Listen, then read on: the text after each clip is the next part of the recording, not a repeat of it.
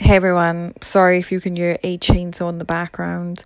Um, interesting, very, very interesting. I got a bit of classical music going as well, um, just to help push me along through all these podcasts and stuff like that. Because let's face it, some weeks go a little bit better than others, but life is 50 50, and I'm pretty happy with my balance right now. Okay, so one thing that I've done which has really changed it for me, um, I found a positive community.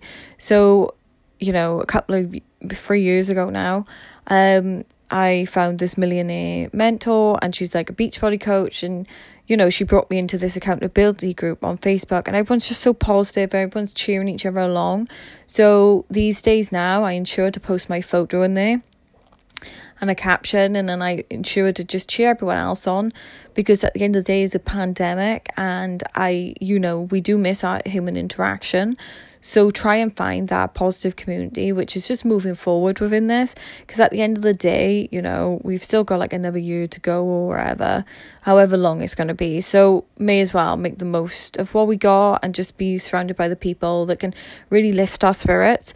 How did I find this person? To be honest, so many people um, will have um, accountability groups. Like, you know, if you try and find any coach, ask them, or it's like on the app, you know, no, like you want people to like cheer you along. And any anytime you do a fitness challenge, make sure that you've got accountability and make sure that is there's kind of like a group of you doing it and like you can check it on Facebook or photos and you can engage because that really is the game changer and you won't believe when you're in a positive community, how much that will make you grow.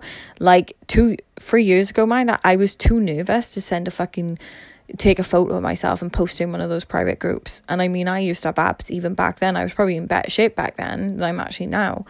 And, you know, look at me now. Like, I'm recording this fucking podcast for you, and I've just posted 30 pieces of content online honestly, never underestimate the power of being surrounded by positive people and just someone be able to look at you with the potential of who you can be and not who you are this current day. I hope it helps. See ya.